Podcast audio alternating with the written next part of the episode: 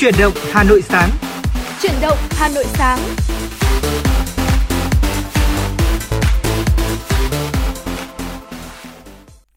Xin được chào ngày mới quý vị và các bạn, chúng ta lại cùng gặp nhau trong chương trình Chuyển động Hà Nội sáng của Đài Phát Thanh Truyền hình Hà Nội. Và xin được chúc quý vị thính giả chúng ta có một ngày cuối tuần thật nhiều niềm vui và ngập tràn hạnh phúc bên những người thân yêu của mình. Xin được chào buổi sáng anh Trọng Khương ạ. Vâng, xin được chào Lê Thông và xin được chào quý vị thính giả. Rất vui được gặp lại quý vị trong buổi sáng ngày hôm nay của Chuyển động Hà Nội sáng. Và thưa quý vị, ngay lúc này thì tổng đài của chúng tôi 0243 773 6688 đã sẵn sàng chờ đón những cuộc gọi chia sẻ đến từ quý vị. Nếu quý vị có mong muốn được gửi tặng cho người thân, bạn bè những món quà âm nhạc, chúng tôi sẵn sàng trở thành cầu nối giúp quý vị có thể trao gửi yêu thương đến gần với những người mà mình yêu thương. Ngoài ra thì chúng tôi cũng rất là mong nhận được những đóng góp, những góp ý của quý vị để chương trình ngày càng hoàn thiện hơn. Hãy nhớ số tổng đài của chúng tôi 0243 773 6688 quý vị nhé. Dạ vâng ạ. Thưa quý vị và các bạn thân mến, hãy gác lại những thông tin tiêu cực, cẩn trọng và không hoang mang. Tuyệt đối chúng ta tuân thủ các biện pháp phòng chống dịch của thành phố Hà Nội. Đó cũng là những lời nhắn gửi đầu ngày mà chúng tôi mong muốn quý vị thính giả sẽ cùng chia sẻ cho bạn bè và người thân của mình. Để có thể sớm đưa thành phố thân yêu của chúng ta về với những ngày bình thường, tạo đà để tất cả chúng ta có thể tích cực trong những tháng còn lại của năm 2021. Hãy cùng ý thức phòng chống dịch bệnh. Và chúng tôi, những người thực hiện chương trình Chuyển động Hà Nội cũng sẽ liên tục cập nhật nhiều hơn nữa những thông tin liên quan đến dịch bệnh cũng như những vấn đề mà quý vị thính giả quan tâm. Như anh Trọng Khương đã nói, chúng ta có những cách thức để có thể tương tác cùng nhau. Đó là thông qua số hotline 024 3773 6688 hoặc là trên trang fanpage Chuyển động Hà Nội FM 96. Và lúc này thì Lê Thông này, Trọng Khương và tuân thủ những khuyến cáo nhắc nhau bảo vệ mình trước đại dịch là điều mà quý vị thính giả nên nhắc nhở những người thân bên cạnh của mình và chính bản thân quý vị cũng hãy cố gắng thực hiện tốt ạ. Trong sáng nay thì Chuyển động Hà Nội sáng vẫn đem đến nhiều tin tức liên quan đến dịch bệnh để quý vị có thể cập nhật.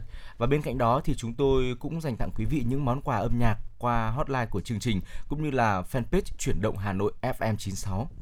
Dạ vâng, thưa quý vị thính giả, còn bây giờ chúng ta sẽ bắt đầu ngày mới cùng với một giai điệu âm nhạc. Chúng tôi sẽ mời quý vị và các bạn chúng ta đến với Sài Gòn những ngày này. Có lẽ rằng là với hình ảnh của thành phố Hồ Chí Minh đang dần trở lại nhịp sống bình thường mới thì một ca khúc dành tặng cho thành phố Hồ Chí Minh từ thủ đô Hà Nội của chúng ta lúc này cũng rất ý nghĩa. Chúng tôi mời quý vị lắng nghe tiếng hát của ca sĩ Phương Vi với ca khúc Sài Gòn đẹp lắm.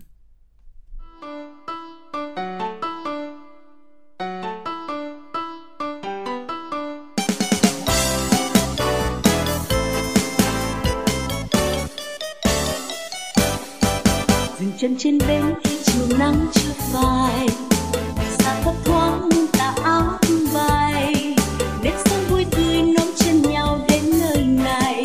Sài Gòn đẹp lắm, Sài Gòn ơi, xanh mướt trên đường vẫn hoa màu, người giọt thấm đến câu chào nói xôn xao, phố xa hiên thang đón chân tôi đến chung vui. Sài Gòn đẹp lắm, Sài Gòn ơi.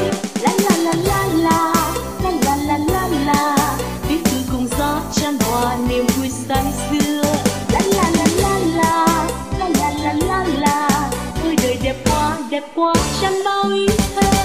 Một tình yêu mến khi người hát câu ca, còn nhớ bao ngày vắng nơi xa.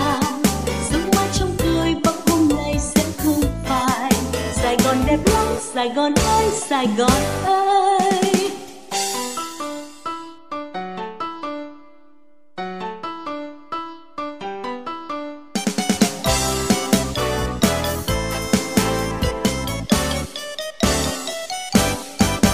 Xe như nước trên đường vẫn hoa màu, người già không đến câu chẳng nói xôn xao, phố xa thanh thang đón chân tôi đến chung vui. Sài Gòn đẹp lắm, Sài Gòn ơi. La la la la la, la la la la la, tiếng cười cùng gió tràn hòa niềm vui say xưa. La la la la la, la la la la la, ôi đời đẹp quá tràn bao ý thơ.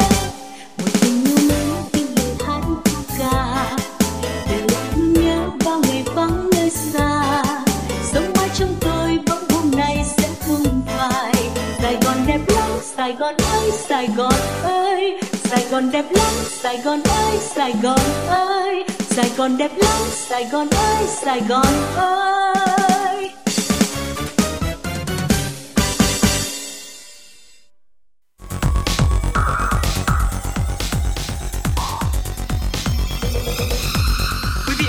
đang theo dõi kênh FM 96 MHz của Đài Phát Thanh Truyền hình Hà Nội. Hãy giữ sóng và tương tác với chúng tôi theo số điện thoại 024 3773 6688. FM 96 đồng hành trên mọi nẻo đường. Vâng, kính thưa quý vị, chúng ta sẽ cùng đến với những thông tin đầu ngày mà phóng viên của chúng tôi vừa cập nhật. Tại cuộc họp báo chính phủ thường kỳ vào chiều ngày hôm qua, Thứ trưởng Bộ Lao động Thương binh và Xã hội Lê Văn Thanh đề cập quyết định số 28 của Thủ tướng Chính phủ được ban hành ngày 1 tháng 10. Theo đó, hỗ trợ người lao động và người sử dụng lao động bị ảnh hưởng bởi dịch COVID-19 với tổng số tiền đó là 38.000 tỷ đồng từ Quỹ Bảo hiểm Thất nghiệp. Liên quan đến gói hỗ trợ 26.000 tỷ đồng của Nghị quyết số 68, Thứ trưởng Lê Văn Thanh cũng cho biết là tính đến ngày 1 tháng 10, cả nước đã hỗ trợ được trên 15.300 tỷ đồng cho tổng số là 18,32 triệu đối tượng. Trong đó thì nhóm chính sách về bảo hiểm là 5.090 tỷ đồng, nhóm hỗ trợ bằng tiền đó là gần 10.000 tỷ đồng, nhóm chính sách cho vay vốn với tổng kinh phí đã giải ngân là gần 461 tỷ đồng. Về việc hỗ trợ người lao động và người sử dụng lao động theo nghị quyết số 116, Thứ trưởng Lê Văn Thanh cũng cho biết là đến ngày 1 tháng 10 đã hỗ trợ cho 137.826 đơn vị với số tiền là hơn 3.469 tỷ đồng, số người được giải quyết là 3.570 với hơn 10 tỷ đồng. Thưa quý vị, trước thông tin và ý kiến lo lắng của các doanh nghiệp và người dân liên quan đến giá test COVID-19, Thứ trưởng Bộ Y tế Đỗ Xuân Tuyên cho biết, Bộ Y tế yêu cầu cập nhật giá công khai hàng tuần, tạo điều kiện cho đơn vị đăng ký và cạnh tranh đấu thầu lành mạnh. Tại cuộc họp báo chính phủ thường kỳ chiều hôm qua, Thứ trưởng Bộ Y tế Đỗ Xuân Tuyên cho biết, Bộ đã có nhiều hướng dẫn để các đơn vị đẩy nhanh tiến độ mua kit xét nghiệm cho người dân và người lao động. Bộ Y tế cũng đã có hướng dẫn rất cụ thể về việc đối tượng nào được ưu tiên, có văn bản hướng dẫn gộp mẫu để tiết kiệm chi phí. Hiện tại, Bộ Y tế đã cấp phép lưu hành cho 97 loại test COVID-19, trong đó có 35 loại test RT-PCR, 39 loại xét nghiệm kháng nguyên nhanh. Để đảm bảo cạnh tranh lành mạnh, phục vụ doanh nghiệp và địa phương, Bộ Y tế yêu cầu cập nhật giá công khai hàng tuần, tạo điều kiện cho đơn vị đăng ký cạnh tranh. Bộ cũng đã ban hành các văn bản đề nghị xử lý nghiêm khắc các hành vi tham nhũng, tiêu cực, lợi ích nhóm trong mua sắm trang thiết bị, thuốc, hóa chất, sinh phẩm phòng chống dịch COVID-19. Chiều qua, Văn phòng Chính phủ đã tổ chức buổi họp báo thường kỳ tháng 9 năm 2021. Buổi họp báo được chủ trì bởi Bộ trưởng Chủ nhiệm Văn phòng Chính phủ Trần Văn Sơn. Tại buổi họp báo trả lời báo chí về việc lượng vaccine COVID-19 sẽ về trong thời gian tới đây, Thứ trưởng Bộ Y tế Đỗ Xuân Tuyên cũng cho biết từ nay đến hết năm 2021 và nửa đầu năm sau, Việt Nam sẽ tiếp cận được khoảng 150 triệu liều. Ông Tuyên cũng nhấn mạnh rằng từ nay đến cuối năm, dự kiến sẽ về khoảng 54 triệu liều vaccine. Bộ Y tế đã có kế hoạch phân bổ theo từng tuần, từng tháng cho các địa phương.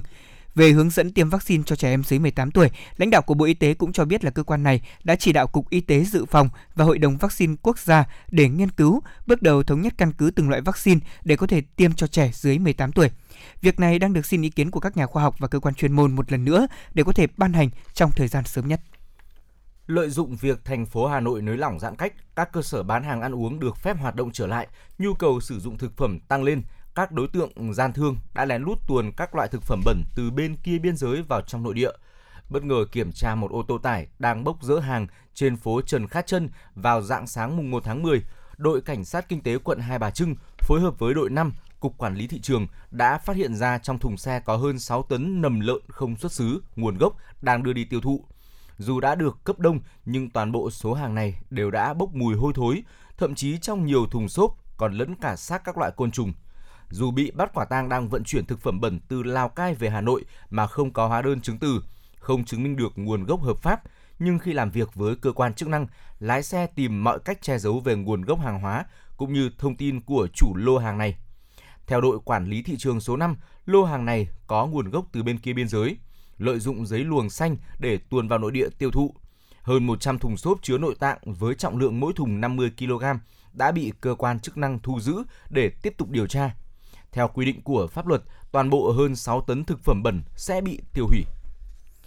Hiện nay, thẻ căn cước công dân đang tích hợp được nhiều tiện ích hỗ trợ cho công tác phòng chống dịch bệnh COVID-19 như là thông tin thẻ xanh COVID-19, tiêm chủng, giấy đi đường, thông tin xét nghiệm, giấy phép lái xe cùng với nhiều tiện ích khác. Về thông tin thẻ xanh COVID-19, công dân đã được tiêm 2 mũi vaccine phòng chống dịch COVID-19 cũng sẽ được tích hợp thẻ xanh, tiêm 1 mũi được tích hợp thẻ vàng trên căn cước gắn chip. Đây cũng là những thông tin được đại diện Cục Cảnh sát Quản lý Hành chính về Trật tự xã hội của Bộ Công an thông tin vào chiều ngày hôm qua, mùng 2 tháng 10. Đặc biệt với tình hình phòng chống dịch bệnh cấp bách như hiện nay, công dân sử dụng duy nhất thẻ căn cước công dân gắn chip được tích hợp những tiện ích như là tích hợp thông tin thẻ xanh COVID, tiêm chủng, giấy đi đường, thông tin xét nghiệm, giấy phép lái xe, thông tin về người được hưởng chính sách theo nghị quyết số 68 của Chính phủ về một số chính sách hỗ trợ người lao động và người sử dụng lao động gặp khó khăn do dịch COVID-19, tích hợp người phụ thuộc đi cùng có căn cước công dân gắn chip. Thưa quý vị thính giả, vừa rồi là một số thông tin mà chúng tôi cập nhật gửi đến quý vị. Chúng tôi sẽ còn tiếp tục trở lại với những thông tin cập nhật tiếp theo. Và tiếp nối chương trình thì chúng ta sẽ cùng đến với một chủ đề có rất là nhiều người quan tâm và bản thân Trọng Khương cũng vậy, một chủ đề liên quan đến ẩm thực thưa quý vị. Dạ vâng, thưa quý vị thính giả, trong ngày mới thì có một vấn đề mà tất cả chúng ta đều quan tâm, đó là buổi sáng sau khi mà tập luyện thể dục thể thao xong chẳng hạn thì chúng ta sẽ ăn sáng. Ngày hôm nay một ngày cuối tuần thì chúng tôi muốn mời quý vị chúng ta sẽ cùng quên đi những món bún. Vâng, chúng ta đã nói chuyện với nhau nhiều về các món bún rồi. Thế thì ngày hôm nay chúng tôi muốn mời quý vị chúng ta sẽ cùng đến với một món ăn mà đã thành lựa chọn của rất nhiều người dân. Nếu như mà chúng ta nói với nhau về các loại bún thì như số lần trước Lê Thông và anh Trọng Khương có làm với nhau ấy, thì chúng ta có nói về bún chả, thì là một loại bún mà cũng có nước, đó là nước chấm ở trong đó. Thế ngày hôm nay chúng ta cũng sẽ nói về bún, thế nhưng mà một loại bún mà tôi nghĩ rằng có một chút dân dã ở trong đó, khi nguyên liệu chúng ta sử dụng và đặc biệt là khiến cho rất nhiều người yêu thích, đó là dọc mùng. Anh Trọng Khương thấy thế nào? Đây cũng là một món mà tôi rất là thích, đặc biệt là khi mà ăn bát bún này với sườn hay là mọc. Thì thực sự rằng là nó cũng, nếu mà những quán mà có nước dùng ngon ấy thì tôi nghĩ rằng là một lúc chắc là mình phải ăn hết 2 bát mất. Và thưa quý vị, bún dọc mùng hay là bún bung thì là một trong những món ăn được xem là bình dân. Món ăn này thì đã theo người thủ đô đi vào bao trang sách ẩm thực hay là tiểu thuyết, tuy đơn giản nhưng mà chứa chan tấm lòng của những người con Hà Thành thưa quý vị. Vâng, Lê Thông thì cũng đã cố gắng tìm hiểu, thế nhưng mà tôi cũng chưa biết được là thời điểm xuất hiện của bún dọc mùng Hà Nội là thời điểm nào, vì không thấy một cuốn sách nào có ghi cái tư liệu này. Thế mà không biết từ bao giờ thì món ăn này trở thành một thứ quà phải nói rằng là độc đáo và đặc sắc của những người dân Hà Nội. Cũng như rất nhiều những món ăn đặc sản khác thì chúng ta sẽ dễ dàng bắt gặp được những hàng bún dọc mùng bán ở ngay trong những con ngõ của Hà Nội, hoặc là thậm chí là đối với rất nhiều người dân Hà Nội thì chúng ta hay nói vui rằng là muốn ăn bún dọc mùng thì chắc chắn là chỉ có ăn ở các ngõ ngách, các vỉa hè, chứ không thể vào một quán sang trọng mà chúng ta gọi bún dọc mùng được. Vâng ạ, người Hà Thành thì thường ăn món ăn này có thể ăn vào bất cứ thời điểm nào trong ngày thưa quý vị, cho dù là buổi sáng hay là chiều tối muộn, mùa hạ hay là mùa đông. Và mùa hè thì bún dọc mùng Hà Nội là món ăn giải nhiệt rất hiệu quả nhờ hương vị thanh mát. Còn khi đông về thì một bát bún nóng hổi thơm phức lại khiến cho ai nấy cứ mãi phải suýt xoa. Và thưa quý vị, cách chế biến món ăn này thì cũng không quá cầu kỳ. Thế nhưng chắc chắn rồi, đòi hỏi sự tỉ mỉ trong từng công đoạn sơ chế. Vì nhìn vào bát bún bung thì quý vị thấy là có rất nhiều những thành phần khác nhau đúng không ạ? Với những thành phần chính làm nên bát bún gồm ví dụ như là, đầu tiên là phải nói rằng linh hồn của mỗi bát bún như vậy chính là nước dùng. Sau đó thì chúng ta sẽ có dọc mùng xanh. Đây là một điều rất là khó này, tại vì dọc mùng thì tôi thấy nhiều người chế biến sau khi mà để cho nó chín xong thì nhiều người chúng ta nấu canh thì nó hay bị vàng. Thế nhưng mà ở hàng thì người ta làm dọc mùng xanh, ăn rất là giòn ngon, hoặc là có thêm những điểm xiết của cà chua đỏ, có mọc, có móng giò. Và nếu như mà không có nước dùng, đặc biệt là không có nước dùng thanh ngọt, mà đặc biệt là có thêm dọc mùng, nếu như chúng ta sơ chế mà không cẩn thận chẳng hạn, thì sẽ rất dễ là ăn sẽ bị ngứa đúng không ạ? Vậy thì chúng ta sẽ cùng tìm hiểu xem. Đầu tiên thì đối với linh hồn của món ăn này, đó là nước dùng thì sẽ được làm như thế nào anh Trọng Khương? Vâng, đầu tiên thì chúng ta phải nhắc đến nồi nước dùng được ninh từ xương heo thưa quý vị. Nước dùng muốn ngon thì phải dùng thịt heo tươi, được rửa sạch, đem đun sôi với nước dùng. Chúng ta hớt bỏ váng bọt để nước dùng có độ trong. Ngoài ra thì có thể cho thêm một ít hành khô đã nướng xém vỏ và sườn non để tăng thêm độ ngọt cho nồi nước dùng.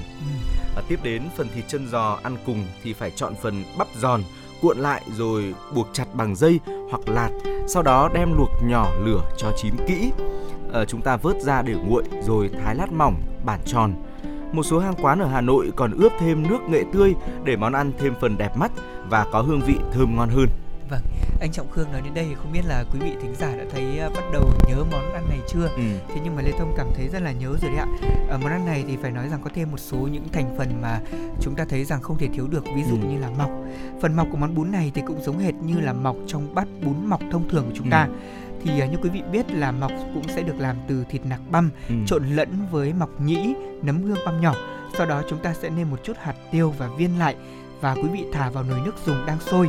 Đến khi nào mà những viên thịt này nổi lên, tức là mọc của chúng ta đã chín đấy ạ. Miếng mọc sượt sượt còn giữ nguyên được độ ngọt tự nhiên từ thịt thì mới đúng chuẩn là mọc ngon. Thế nhưng mà quan trọng nhất là chúng ta thấy rằng là dọc mùng, như chúng tôi đã nói, chính là một trong số những yếu tố có thể làm nên hương vị dân dã cho món ăn này.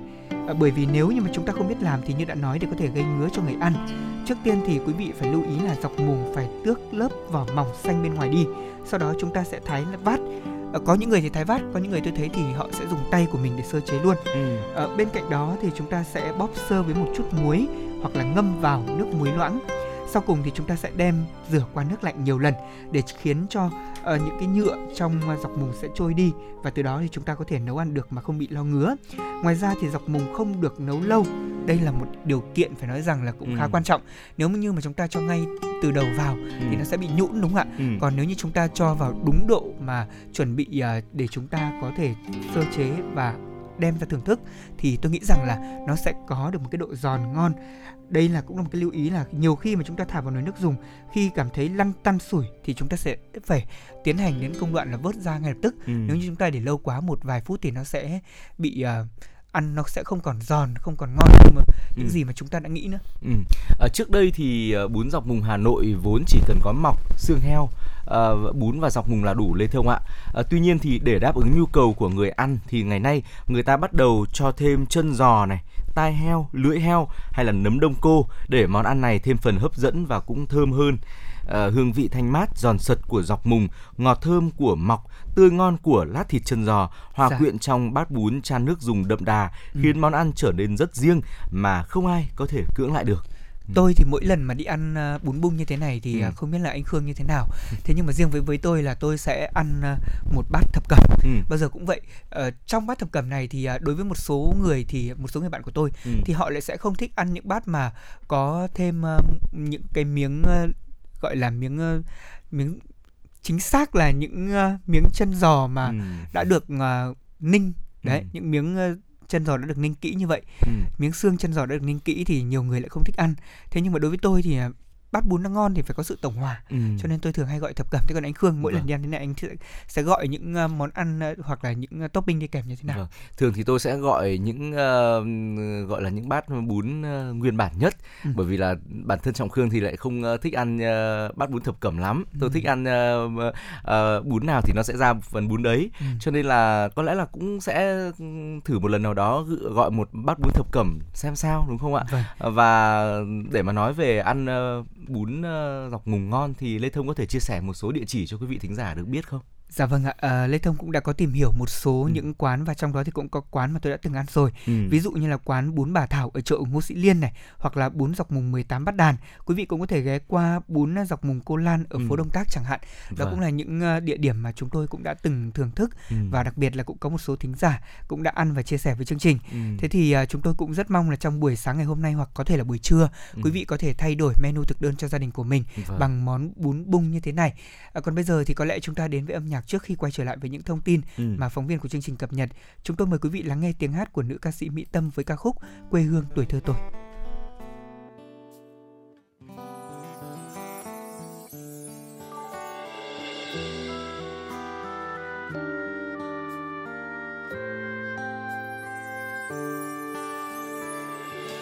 Tôi yêu quê tôi, xanh xanh lũy tre.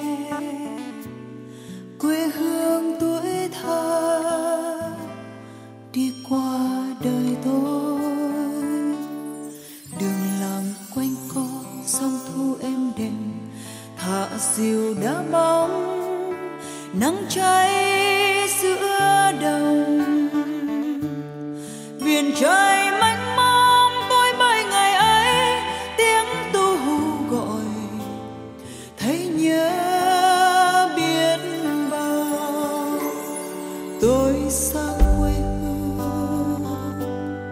bao năm tháng qua, nhưng trong trái tim không bao giờ xa lời mẹ ru con hiu hiu chưa hề.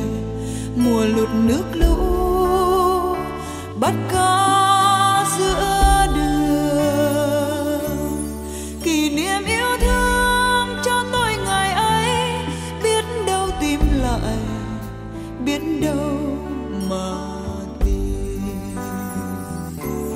Ngày ấy đâu rồi, cho tôi tìm lại một ngày ấu thơ, cho tôi tìm lại, cho tôi một ngày. Ngày ấy đâu rồi, cho tôi tìm lại một ngày ấu thơ, những câu chuyện cổ mẹ kể.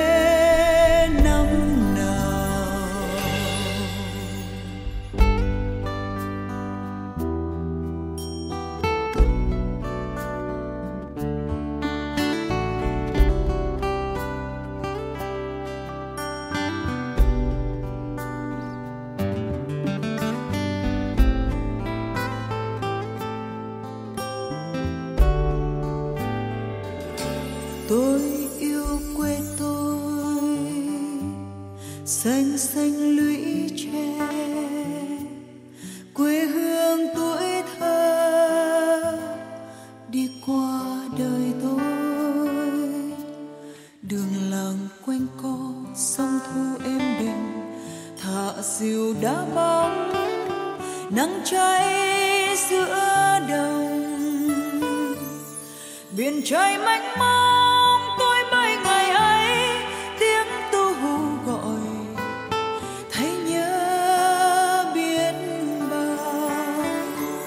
tôi xa quê hương bao năm tháng qua, nhưng trong trái tim không bao giờ xa lời mẹ ru con hiu hiu chưa hề. Mùa lụt nước lũ bắt cá giữa đâu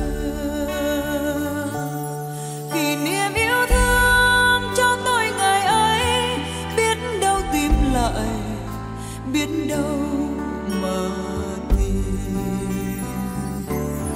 Ngày ấy đâu rồi, cho tôi tìm lại một ngày ấu thơ, cho tôi tìm lại, cho tôi một ngày. Ngày ấy đâu rồi, cho tôi tìm lại một ngày ấu thơ, những câu chuyện cổ mẹ kể năm nào.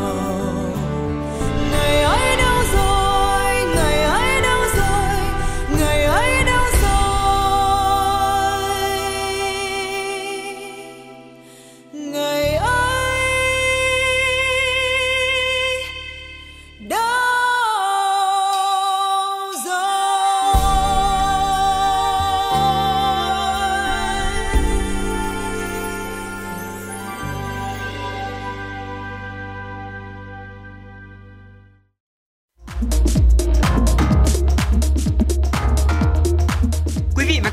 Trên chuyến bay mang số hiệu FM96, hãy thư giãn, chúng tôi sẽ cùng bạn trên mọi cung đường.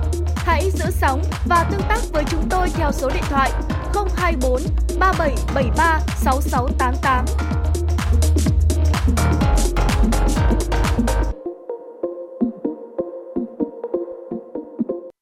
Quý vị thính giả đang tiếp tục đồng hành cùng Chuyển động Hà Nội Sáng và ngay bây giờ sẽ là một số những thông tin mà phóng viên của chương trình mới cập nhật. Xin mời quý vị thính giả cùng lắng nghe.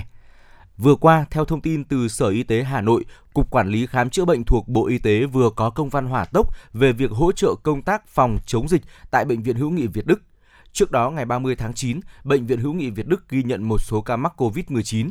Sau khi ghi nhận ca mắc COVID-19, Bệnh viện Hữu nghị Việt Đức đã tích cực triển khai phối hợp với Sở Y tế Hà Nội và đơn vị liên quan thực hiện các biện pháp phòng chống dịch. Để sớm ngăn chặn được dịch bệnh, Cục Quản lý Khám chữa bệnh thuộc Bộ Y tế đề nghị Văn phòng Ủy ban Nhân dân thành phố Hà Nội hỗ trợ Bệnh viện Hữu nghị Việt Đức địa điểm cách ly y tế cho người nhà người bệnh và khách sạn cho nhân viên y tế trong thời gian sớm nhất để bảo đảm công tác phòng chống dịch, công tác chuyên môn, điều trị, chăm sóc cho người bệnh. Bộ Y tế đề nghị Sở Y tế Hà Nội tiếp tục chỉ đạo hỗ trợ công tác xét nghiệm và các biện pháp phòng chống dịch khác cho Bệnh viện Hữu nghị Việt Đức. Bộ Y tế giao Bệnh viện Hữu nghị Việt Đức tiếp tục phối hợp chặt chẽ với các cơ quan chức năng và Sở Y tế Hà Nội thực hiện nghiêm các biện pháp phòng chống dịch.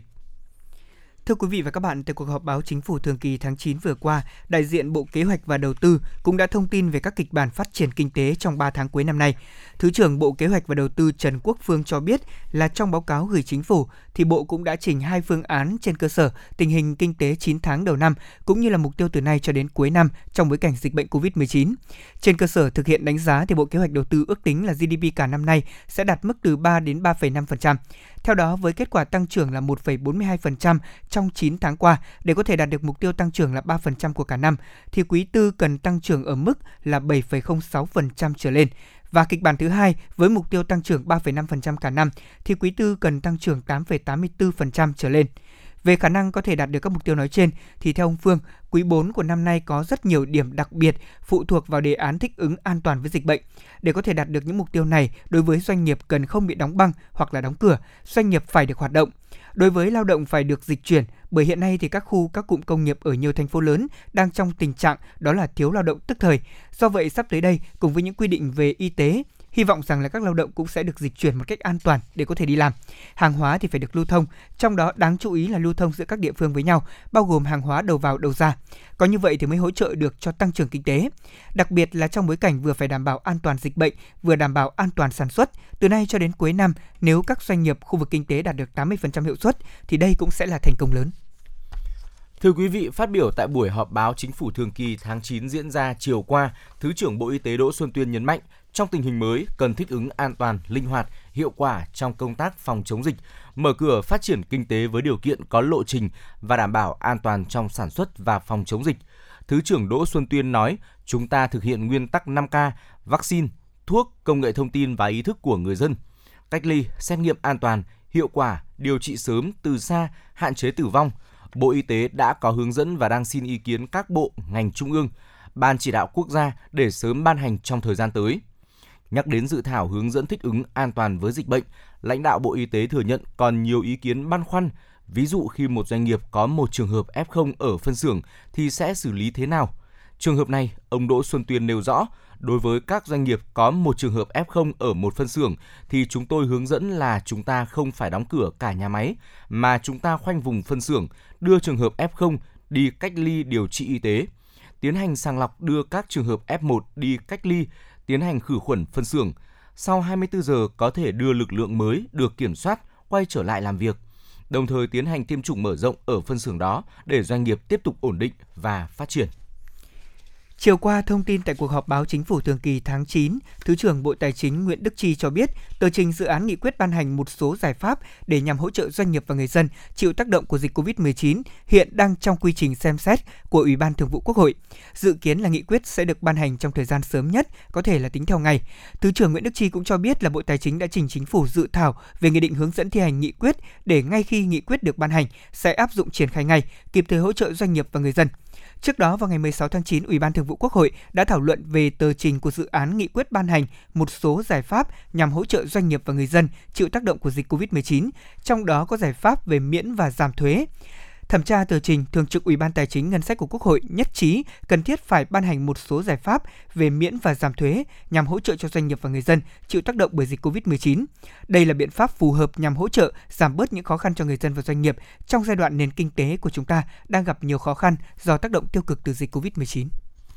Thứ trưởng Bộ Giao thông Vận tải Nguyễn Ngọc Đông cho biết, từ tháng 8 năm 2021, Bộ Giao thông Vận tải đã ban hành hướng dẫn đối với 5 loại hình giao thông, yêu cầu đảm bảo an toàn phòng chống dịch với tất cả các hình thức vận tải. Trong đó, đối với hàng hóa, nếu các tuyến đường không bị cấm, hàng hóa không bị cấm thì đều được lưu thông bình thường. Về vận tải hành khách, trên cơ sở phòng chống dịch để việc khôi phục hoạt động vận tải liên tỉnh, Bộ Giao thông Vận tải đã xây dựng hướng dẫn mới ban hành ngày 30 tháng 9 với 5 loại hình giao thông gồm đường bộ, hàng không, đường sắt, hàng hải và đường thủy nội địa. Hướng dẫn này cũng đã được lấy ý kiến của các bộ, ngành, địa phương, đặc biệt là ý kiến của Bộ Y tế về công tác phòng chống dịch. Việc hướng dẫn tổ chức vận tải, Bộ Giao thông Vận tải yêu cầu Sở Giao thông Vận tải, doanh nghiệp vận tải phải thực hiện đúng với hướng dẫn của Bộ Y tế. Theo đó, khôi phục hoạt động vận tải theo từng cấp độ đỏ, da cam, vàng, xanh. Trao đổi thêm về nội dung này, Bộ trưởng Chủ nhiệm Văn phòng Chính phủ Trần Văn Sơn cho rằng sau khi có kế hoạch thích ứng an toàn, linh hoạt, chắc chắn việc đi lại sẽ thuận lợi hơn, kể cả các phương tiện giao thông và việc đi lại của người dân.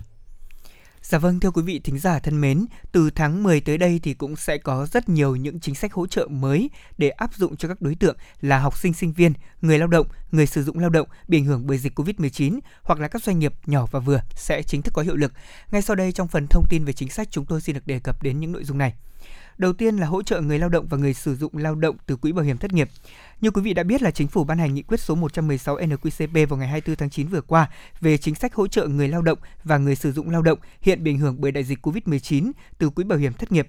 Đối tượng được áp dụng đó là người lao động đang tham gia bảo hiểm thất nghiệp tại thời điểm ngày 30 tháng 9, không bao gồm người lao động đang làm việc tại các cơ quan nhà nước, các tổ chức chính trị xã hội, đơn vị vũ trang nhân dân và đơn vị sự nghiệp công lập do ngân sách nhà nước bảo đảm chi thường xuyên. Người lao động đã dừng tham gia bảo hiểm thất nghiệp do chấm dứt hợp đồng lao động hoặc là hợp đồng làm việc trong khoảng thời gian từ ngày 1 tháng 1 năm 2020 đến hết ngày 30 tháng 9 năm 2021, có thời gian đóng bảo hiểm thất nghiệp được bảo lưu theo quy định của pháp luật về việc làm, không bao gồm người hưởng lương hưu hàng tháng. Nguồn kinh phí là dự kiến khoảng 30.000 tỷ đồng từ kết dư quỹ bảo hiểm thất nghiệp đến hết năm 2020. Thời gian thực hiện việc hỗ trợ người lao động sẽ được tiến hành từ ngày 1 tháng 10 năm 2021 và hoàn thành chậm nhất là vào ngày 31 tháng 12 năm 2021. Ngoài ra thì cũng theo nghị quyết này, giảm mức đóng vào quỹ bảo hiểm thất nghiệp cho người sử dụng lao động bị ảnh hưởng bởi dịch Covid-19, thực hiện giảm mức đóng là 12 tháng kể từ ngày 1 tháng 10 năm 2021 cho đến hết ngày 30 tháng 9 năm 2022. Tiếp theo là việc ban hành mẫu giấy xác nhận mới để mua nhà ở xã hội. Thông tư 09/2021 TT-BXG hay còn gọi là thông tư 09 của Bộ Xây dựng ban hành hướng dẫn về phát triển và quản lý nhà ở xã hội có hiệu lực từ ngày 1 tháng 10. Theo đó, các mẫu giấy tờ mới chứng minh đối tượng, điều kiện để mua, thuê mua nhà ở xã hội được ban hành kèm theo sẽ thay thế cho các mẫu ban hành kèm thông tư số 20/2016 TT-BXG. Cụ thể là đơn đăng ký mua, thuê mua nhà ở xã hội là phụ lục 1 ban hành kèm thông tư này. Ngoài ra, học sinh, sinh viên, học sinh trường dân tộc nội trú công lập sẽ sử dụng mẫu đơn số 10 về thuê nhà ở xã hội. Thông tư 09 cũng yêu cầu người mua lại nhà ở xã hội phải được Sở Xây dựng địa phương xác nhận vào đơn đăng ký mua nhà về việc người này chưa hưởng chính sách hỗ trợ nhà ở xã hội, thì thông tư 09 cũng đã bỏ yêu cầu này đi. Đồng thời cũng quy định rõ đối tượng được sử dụng mẫu giấy xác nhận về đối tượng và thực trạng nhà ở, áp dụng với các đối tượng là người có công với cách mạng, người lao động trong doanh nghiệp trong và ngoài khu công nghiệp, sĩ quan, hạ sĩ quan nghiệp vụ, v.v. Thưa quý vị, một thông tin tiếp theo đó là khi đi đăng kiểm thì không còn phải xuất trình bảo hiểm xe. Theo đó, từ ngày 1 tháng 10 trở đi, các quy định về kiểm định an toàn kỹ thuật và bảo vệ môi trường phương tiện giao thông cơ giới đường bộ được thực hiện theo thông tư số 16/2021 TT-BGT-VT. Thông tư mới này sẽ có nhiều nội dung mới liên quan đến việc đăng kiểm ô tô, như là đi đăng kiểm sẽ không còn phải xuất trình bảo hiểm xe như quy định cũ, mà chỉ cần xuất trình giấy tờ về đăng ký xe hoặc là giấy hẹn cấp giấy đăng ký xe, đồng thời cần nộp bản chính của giấy chứng nhận chất lượng an toàn kỹ thuật và bảo vệ môi trường xe cơ giới đối với trường hợp là xe cải tạo. 4 trường hợp xe ô tô bị cảnh báo đăng kiểm bao gồm đó là xe có khiếm khuyết, hư hỏng, kiểm định không đạt, xe thanh lý không có thông tin trong cơ sở dữ liệu sản xuất, lắp ráp, nhập khẩu, kiểm định, thì đơn vị đăng kiểm sẽ tiến hành xác minh sự phù hợp của xe trên cơ sở dữ liệu về đăng ký xe. Qua xác minh không phù hợp với xe trên thực tế, xe tạm nhập, tái xuất, xe vi phạm giao thông quá hạn giải quyết. Tăng thời hạn đăng kiểm xe kinh doanh vận tải đến 9 chỗ từ 18 tháng lên 24 tháng đối với các chu kỳ đầu và từ 6 tháng lên đến 12 tháng đối với những chu kỳ tiếp theo. Và nhiều đối tượng là học sinh, sinh viên thì cũng được miễn học phí, thưa quý vị. Một thông tin nhận được rất là nhiều sự quan tâm và chú ý của người dân.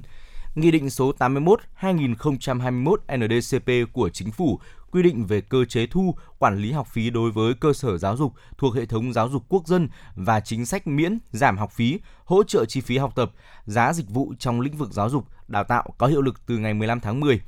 Nghị định bổ sung thêm nhiều học sinh, sinh viên thuộc đối tượng được miễn học phí so với quy định trước đây như người học chương trình trung cấp, cao đẳng, mồ côi cả cha lẫn mẹ, không nơi nương tựa, học sinh cấp 2 ở thôn bản đặc biệt khó khăn, người học các ngành nghề chuyên môn đặc thù.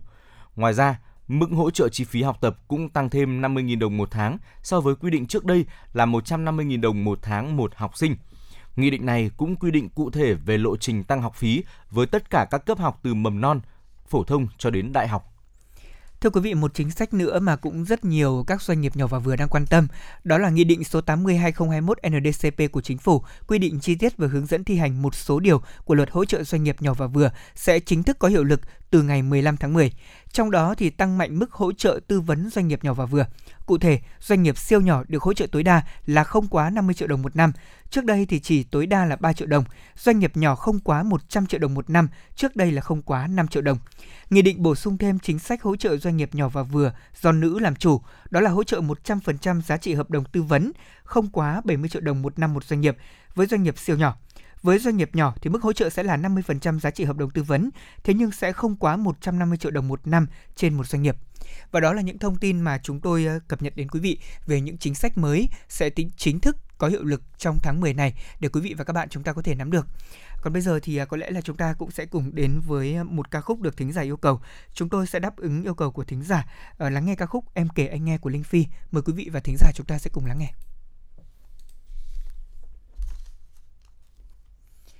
Dạ vâng ạ, thưa quý vị thính giả thân mến, với ca khúc này thì trong một ít phút nữa chúng tôi cũng sẽ cùng quay trở lại để có thể đáp ứng cho quý vị thính giả. Tuy nhiên thì anh Trọng Khương này, với những chính sách vừa rồi mà chúng ta vừa đưa ra cho quý vị thính giả thì anh Trọng Khương bản thân anh thấy là cái chính sách nào gần gũi với cả mình nhất? Vâng, với chính sách về bảo hiểm cũng như là những chính sách về đăng kiểm xe, tôi nghĩ là gần gũi với bản thân và thiết thực với tôi nhất. Có lẽ là đây là những chính sách và những thông tư mà tôi cần phải đọc và tìm hiểu thêm. Ngoài ra thì có một chính sách mà Trọng Khương thấy rằng là cũng nhận được, chắc chắn là sẽ nhận được nhiều sự quan tâm và chú ý của người dân, đó là chính sách về việc miễn giảm học phí cho học sinh sinh viên. Thì có lẽ là với những chia sẻ vừa rồi, Trọng Khương hy vọng rằng là quý vị thính giả có thể là sẽ có thêm cho mình được những thông tin hữu ích để trong thời gian tới thì chúng ta sẽ thực hiện và áp dụng thật tốt những thông tư và quy định này. Vâng, trong số những chính sách này thì cũng phải có đến 2/3 những điểm mới liên quan đến việc hỗ trợ người dân do dịch Covid-19 cũng như là hỗ trợ doanh nghiệp nhỏ và vừa. Và tôi nghĩ rằng đây cũng là những chính sách mà rất nhiều quý vị thính giả chúng ta cũng đang mong ngóng là có thể hỗ trợ được cho mình phần nào. Đặc biệt là đối với những người đang thất nghiệp trong giai đoạn này thì những cái vấn đề liên quan đến hỗ trợ người lao động cũng chính là những điều mà quý vị đang rất quan tâm. Quý vị hãy cùng thông tin với chúng tôi thông qua tổng đài 024 3773 6688.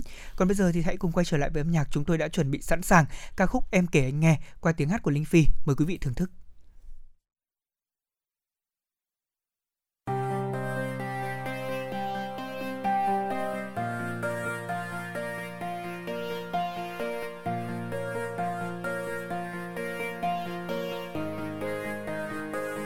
Đã đến lúc em phải đi xa, đến lúc chia lìa đôi ta, hạnh phúc vẫn đã trên môi.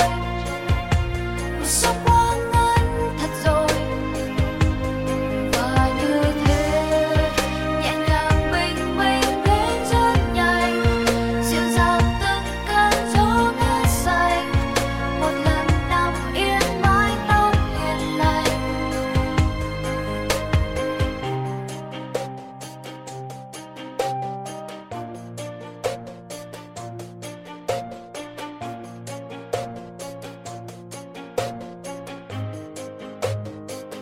Đã có lúc em phải quên đi, có lúc em lại suy nghĩ, đừng cố níu kéo thêm chi, đừng cố gắng mãi được gì. Và như thế từ ngày tình yêu ghé đến đây, nụ cười hồn nhiên ấm áp ngày, một ngày bình yên xóa hết mọi ngày. Oh,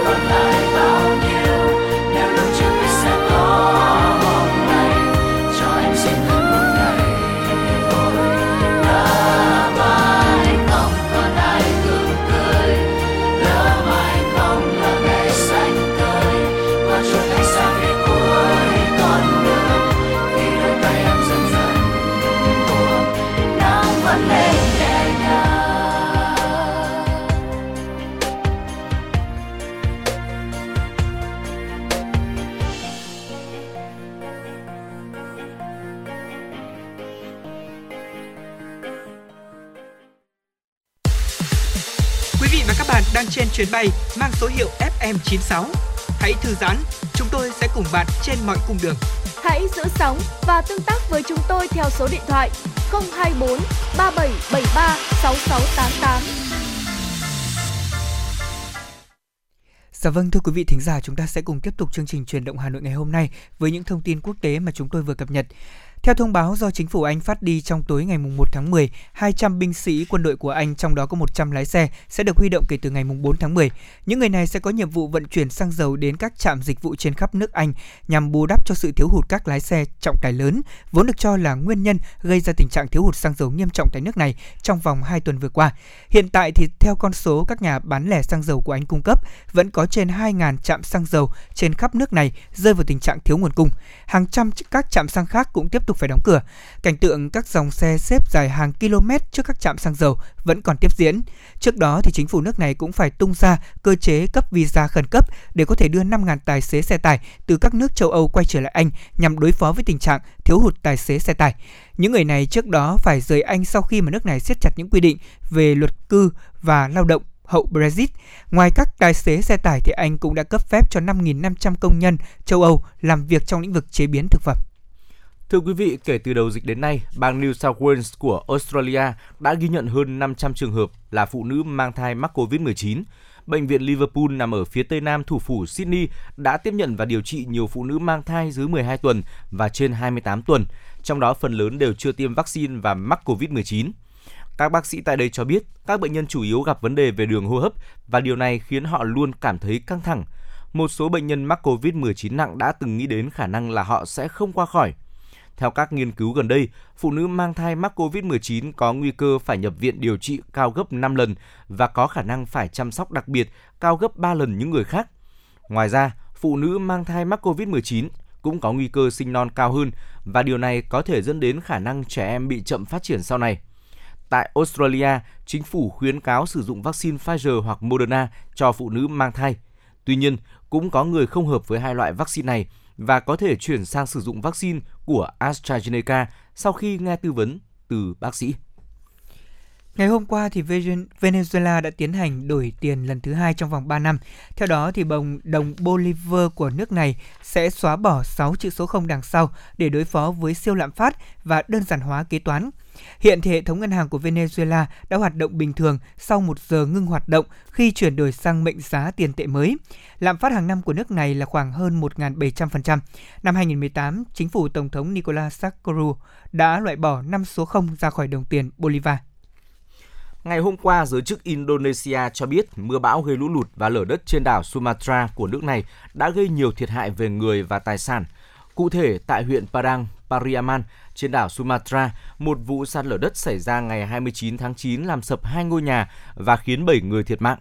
Một ngày sau đó, lực lượng cứu hộ mới tìm thấy 7 thi thể nạn nhân trong đống bùn đất và cứu sống một người khác bị thương.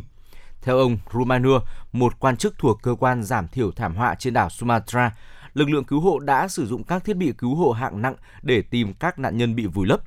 Giới chức địa phương khuyến cáo người dân đề phòng sạt lở đất do mưa lớn dự báo sẽ kéo dài đến ngày 2 tháng 10. Mưa lớn kèm theo gió mạnh cũng làm ngập hơn 300 ngôi nhà và 80 hecta ruộng lúa ở Padang Pariaman, phá hủy nhà cửa, các quầy bán hàng, ô tô và làm bật cây cối, khiến một người thiệt mạng và 4 người khác bị thương. Giới chức địa phương đã ban bố tình trạng khẩn cấp trong 14 ngày. Trong khi đó, tại thủ phủ Padang của tỉnh Tây Sumatra, hơn 400 người đã phải sơ tán do mưa lớn gây ngập lụt trong thành phố. Các vụ sạt lở đất và lũ quét gây chết người thường xảy ra ở Indonesia vào mùa mưa, bắt đầu vào tháng 9 ở Sumatra. Bộ trưởng Y tế Malaysia khẳng định là chỉ những người đã tiêm chủng đầy đủ 2 mũi vaccine phòng COVID-19 thì mới được phép tham gia các hoạt động xã hội, bao gồm tới nhà hàng, mở lại các cơ sở kinh doanh hoặc là tới các tiệm cắt tóc và làm đẹp. Ông Khairi đã làm rõ điều này ngay sau khi Hội đồng An ninh Quốc gia của nước này thông báo tất cả mọi người tại tiểu bang thuộc giai đoạn 3 của kế hoạch phục hồi có thể tham gia hoạt động xã hội bất kể là họ đã tiêm chủng hay chưa. Ông Khairi cũng cho biết thêm là người dân ở bất kỳ bang nào dù đang trong giai đoạn phục hồi mà chưa tiêm chủng đầy đủ thì đều không có quyền tham gia các hoạt động xã hội như bình thường. Theo kế hoạch phục hồi 4 giai đoạn của nước này thì ở giai đoạn thứ 3, hầu hết hoạt động kinh tế sẽ được cho phép hoạt động trở lại, trong khi áp đặt một số kiểm soát đối với những hoạt động xã hội. Người đứng đầu ngành y tế Malaysia cũng tiết lộ thêm là nội các của nước này cũng đã đồng ý mọi hình thức nới lỏng sẽ được công bố sớm. Tuy nhiên, điều kiện áp dụng là đối với những người đã tiêm chủng đầy đủ. Quyết định cũng được đưa ra rất khó khăn và ảnh hưởng tới nhiều người. Thế nhưng đây là sự cân nhắc an toàn và cuộc sống của người dân cũng như hệ thống y tế của đất nước. Hiện tại không có bang nào tại Malaysia đang trong giai đoạn phục hồi đầu tiên và cũng là nghiêm ngặt nhất của kế hoạch. Các hạn chế sẽ được dỡ bỏ dần khi mà hơn 60% dân số của nước này đã được tiêm chủng. Thưa quý vị, vừa rồi là một số thông tin quốc tế mà chúng tôi mới cập nhật, và tiếp theo đây thì sẽ là một vấn đề mà Trọng Khương nghĩ rằng là quý vị thính giả cũng đang rất là quan tâm, liên quan đến ứng dụng mới được ra mắt là PC COVID. Vậy thì có một câu hỏi đặt ra rằng là thông tin trên PC COVID có sai sót thì người dân cần phải làm gì? Vâng, thưa quý vị thính giả, nói chung là đối với các app liên quan đến dịch bệnh hiện nay thì sau một thời gian chúng ta thấy là có quá nhiều app, đúng không anh Khương? Thì bây giờ thì hầu hết người dân, bản thân cá nhân Lê Thông thôi, tôi cũng thấy là cảm giác máy của mình gọn nhẹ hơn rất nhiều khi mà chúng ta chỉ còn một ứng dụng duy nhất, đó là PC COVID. Không biết là khi mà tải và cài đặt ứng dụng này thì anh Khương có thể chia sẻ cho tôi biết là cảm nhận của anh khi mà nhìn thấy giao diện cũng như là tính năng trong cái ứng dụng này thì đã có thể là đạt những cái tiêu chí liên quan đến thẩm mỹ cũng như là về công năng của nó chưa? Về giao diện thì Trọng Khương thấy rằng là ứng dụng này khá là thân thiện và gần gũi với người dùng. Tuy nhiên về tính năng thì có lẽ là trong thời gian tới Trọng Khương hy vọng là tính năng của ứng dụng này sẽ được cải thiện và cập nhật thêm nhiều. Bởi vì qua sơ bộ thì khi mà tôi mới tải ứng dụng này về thì cũng thực sự là chưa cảm thấy là có nhiều tính năng nổi bật lắm theo như giới thiệu, và hy vọng là trong thời gian tới với những bản cập nhật mới thì ứng dụng này sẽ phát huy tối đa khả năng của mình theo như là lời giới thiệu từ các nhà sản xuất và phát triển. Vâng, và như anh Khương cũng đã nói đấy ạ, đúng là những tính năng chưa hoàn thiện vì đây cũng là thời điểm đầu tiên mà app được tung ra, và cùng một lúc thì sẽ có rất nhiều những người dùng tải app. Chính vì vậy mà tất nhiên là những đơn vị liên quan đến vận hành app cũng sẽ cần phải có những cách thức khác nhau để có thể giúp cho người dân truy cập dễ dàng hơn. Có thể nói nếu như mà quý vị để ý kỹ thì ứng dụng này cũng chính là những ứng dụng được nâng cấp từ Bluezone lên thôi. Tuy nhiên thì nó sẽ tích hợp với một cái biểu tượng trong đó có quốc huy của Việt Nam, làm cho rất nhiều những bạn trẻ có vẻ như là cũng rất là phấn khích với cái biểu tượng này, họ cũng đã chia sẻ với nhau. Tuy nhiên thì thưa quý vị, có một tình trạng như anh Khương cũng đã đề cập và chúng tôi có nói đầu tiên, đó chính là tình trạng thông tin trên PC COVID vẫn còn một số những trường hợp sai sót. Nếu như có những người chúng ta đã tiêm 2 mũi vaccine thì lại chưa được cập nhật là đã tiêm 2 mũi chẳng hạn, hoặc là có những người lại sai những thông tin về ngày tháng năm sinh hoặc là một số những thông tin khác có liên quan. Vậy thì lý giải về tình trạng này thì chúng tôi cũng đã tìm hiểu một số những thông tin đến từ đại diện của Trung tâm Công nghệ, thì họ có chỉ ra rằng là có nhiều nguyên nhân khiến cho tình trạng dù đã kết nối, liên thông dữ liệu, thế nhưng thông tin cá nhân và thông tin về tiêm chủng cũng như xét nghiệm của người dân còn chưa hiển thị hoặc là hiển thị không đúng. Trong đó thì một trong những lý do đó là PC COVID mới được chuyển đổi, nâng cấp, thế nên có sự thiếu ổn định về mặt kỹ thuật, vì là quá trình chuyển đổi nâng cấp giữa các ứng dụng để phục vụ một tập người dùng là rất lớn, tương ứng khoảng 45 triệu lượt tải và hơn 20 triệu người dùng hàng tuần ở môi trường mạng, cũng như là tương tự chuyển đổi một văn phòng trong thế giới thực vậy. Đại diện của Trung tâm Công nghệ này cũng cho rằng là rất khó để tránh khỏi trong những ngày đầu chuyển đổi thì hệ thống này bị giảm hiệu năng cũng như là dữ liệu chưa kịp được cập nhật. Vâng, và thưa quý vị, để thuận tiện cho người dân thì các ứng dụng như là Bluezone, NCOVID sẽ tự động cập nhật thông tin cá nhân, dữ liệu tiêm chủng, xét nghiệm từ các cơ sở dữ liệu nền tảng lên PC COVID. Theo thống kê sơ bộ thì riêng trong ngày đầu tiên PC COVID có mặt trên các kho ứng dụng thì đã có tới 1,7 triệu lượt truy vấn cho các hệ thống. Theo như là đại diện Trung tâm Công nghệ có chia sẻ rằng là khi chuyển đổi vài chục triệu user, dữ liệu của các user này được đồng nhất từ rất nhiều hệ thống và hệ quả là có thể xảy ra sự thiếu đồng bộ dữ liệu trong thời gian đầu. Để giải quyết vấn đề trên thì đội ngũ Trung tâm Công nghệ đã trực cả đêm 30 tháng 9 để nâng cấp, chuyển đổi hạ tầng và đến ngày 1 tháng 10 thì vẫn còn một số trục trặc nho nhỏ và tiếp tục được hoàn thiện hơn. Hoạt động PC COVID với việc đồng bộ dữ liệu đã được cải thiện hơn nhiều so với những ngày đầu, và đến thời điểm hiện tại thì người dùng có thể là truy cập dữ liệu với sự mượt mà hơn rất là nhiều, và hiện tại thì ứng dụng cũng đã có mặt sẵn sàng trên Apple Store và CH Play. Dạ vâng ạ, mặt khác thì phân tích kỹ hơn về thực tế dù đã kết nối cũng như là liên thông giữa những hệ thống với nhau, song dữ liệu cá nhân cũng như là thông tin về tiêm chủng và xét nghiệm của không ít người dân thì như đã nói là vẫn không chuẩn. Sở dĩ như vậy là do có một giai đoạn và cho đến nay thì vẫn còn tình trạng là có những cơ sở tiêm chủng, xét nghiệm không dùng nền tảng công nghệ, vẫn thao tác thủ công với dữ liệu lưu trên bản giấy hoặc là file Excel. Do đó thì dữ liệu từ bản giấy và file Excel của các cơ sở này thì mới được thực hiện là nhập đuổi, nhập hồi cứu vào nền tảng này. Đại diện của Trung tâm Công nghệ cũng nhận định rằng là các cơ sở y tế dùng nền tảng công nghệ ngay từ đầu, dữ liệu chắc chắn chuẩn xác. Tuy nhiên là do tình trạng sôi đỗ, dữ liệu của người dân được nhập lên từ bản giấy vào nền tảng này sẽ dễ có sự sai sót hoặc là thiếu chính xác. Cụ thể thì nền tảng quản lý tiêm chủng dù đã được 63 trên 63 địa phương dùng ở các mức độ khác nhau, tuy nhiên trong các địa phương thì hiện vẫn còn một tỷ lệ không nhỏ là nhập đuổi dữ liệu, số hóa dữ liệu từ bản cứng. Với nền tảng hỗ trợ lấy mẫu và trả kết quả xét nghiệm theo hình thức điện tử trực tuyến, đến đầu tháng 9 mới có 18 tỉnh thành triển khai ở các mức độ khác nhau. 28 địa phương có kế hoạch dùng. Như vậy thì vẫn còn nhiều tỉnh thành chưa sử dụng nền tảng, đang quản lý công tác xét nghiệm theo cách thủ công với dữ liệu bản giấy, file Excel. Vâng, như vậy là có thể thấy là có rất là nhiều những yếu tố có liên quan. Trong đó thì có việc nhập liệu từ cơ sở cũng đóng vai trò quan trọng để có thể đồng bộ những thông tin của người dân. Ngoài ra thì trong các bối cảnh là các cơ sở y tế ưu tiên tiêm nhanh cũng như là xét nghiệm nhanh, thực tế thì đã có nhiều trường hợp là người dân khai báo không đúng thông tin cá nhân, dẫn đến cho chuyện khi mà cập nhật dữ liệu lên, dữ liệu tiêm chủng xét nghiệm cũng hiển thị không đúng. Đây cũng là một trong số những tình huống mà gọi là không ai có thể lường trước được, đúng không ạ? Trong quá trình tiêm chủng thì đôi khi cái thông tin sai sót cũng là điều dễ hiểu thôi. Tuy nhiên là chúng ta cũng phải tìm cách để khắc phục. Khẳng định những sai sót về thông tin của người dân hiện đã, đang và sẽ được xử lý, đại diện của Trung tâm Công nghệ cũng cho biết thêm là hiện đã có kênh phản ánh dữ liệu tiêm chủng, dự kiến là đầu tuần tới sẽ có kênh phản ánh về PC COVID. Khi đó thì nếu thấy thông tin bị sai, người dân có thể phản ánh lên nền tảng và trung tâm sẽ huy động lực lượng xử lý. Nói về câu chuyện này thì chính bản thân tôi cũng đã có trải nghiệm, đó là sau khi mà tôi tiêm mũi thứ 2 thì việc cập nhật lên đầu tiên là lên hệ thống sổ sức khỏe điện tử khi đó nó vẫn không cập nhật. Và anh Khương thì chắc cũng thế, đúng không? Vâng. Và thông tin của tôi thì đúng là chưa được cập nhật và cũng chưa được chuẩn xác lắm.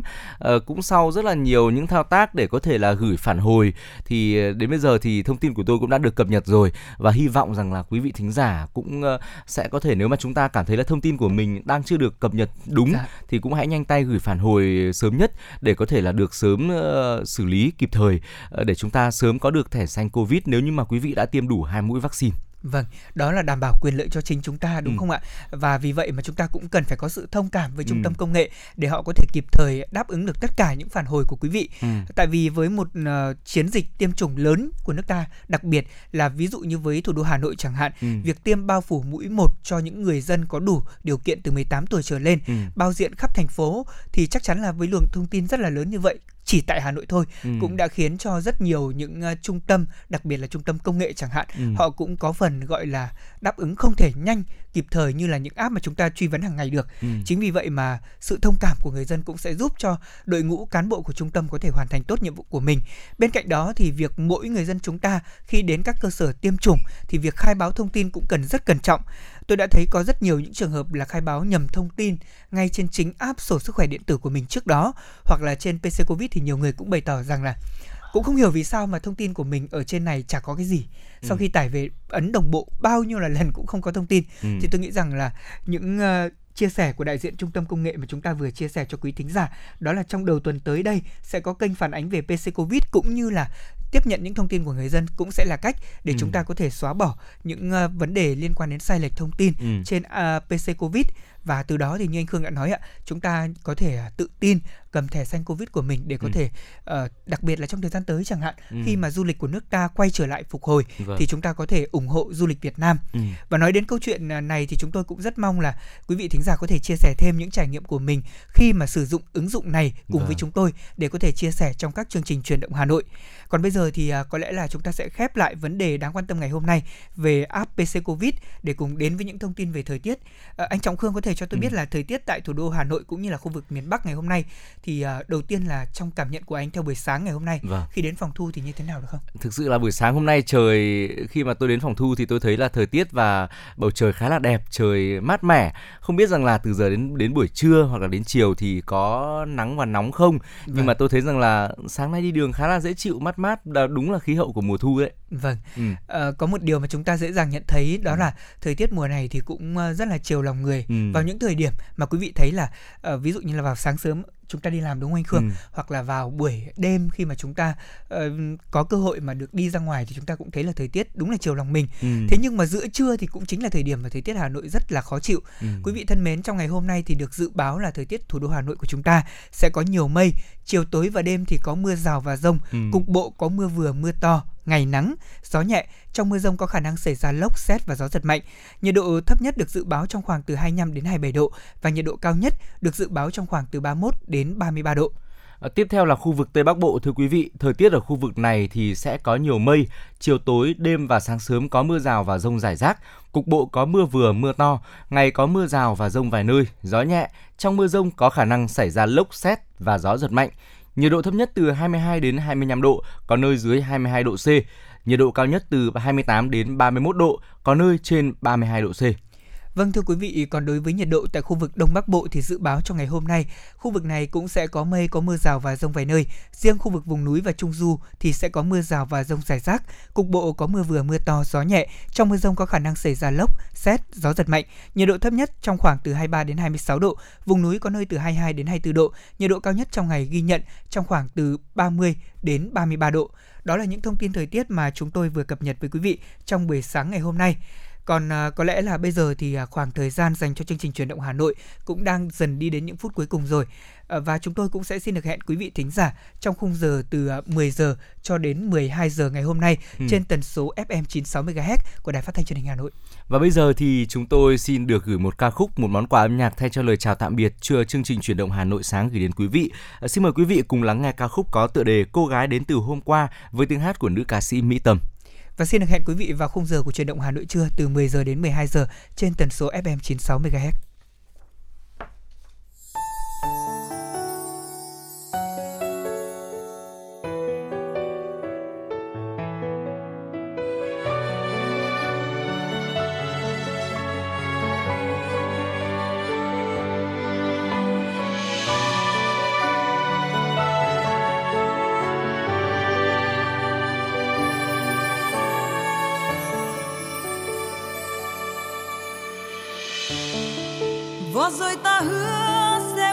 Trở lại vào một ngày mai như hai người bạn, một ngày đã quên tất cả lại năm tháng còn ấu thơ. Và ngày hôm nay anh như đứa trẻ của ngày hôm qua xa xôi tìm về. Lời thề tựa như ánh lửa sưởi ấm lòng anh, như chính em cô gái đến từ hôm qua. Tình yêu đâu trời xa xưa để lại, và nếu thuộc về nhau em sẽ trở lại. Và anh được thấy hoa rơi như cơn mưa, tươi thắm những con đường. Dường như là vẫn thế em không trở lại, mãi mãi là như thế anh không trẻ lại. Dòng thời gian trôi như ánh sao băng, trong khoảnh khắc của chúng ta. Nhiều năm xa hạnh phúc anh muốn bên em, cuộc đời này dù ngắn nỗi nhớ quá xa. Và cũng đã đủ lớn để mong bé lại như ngày hôm qua.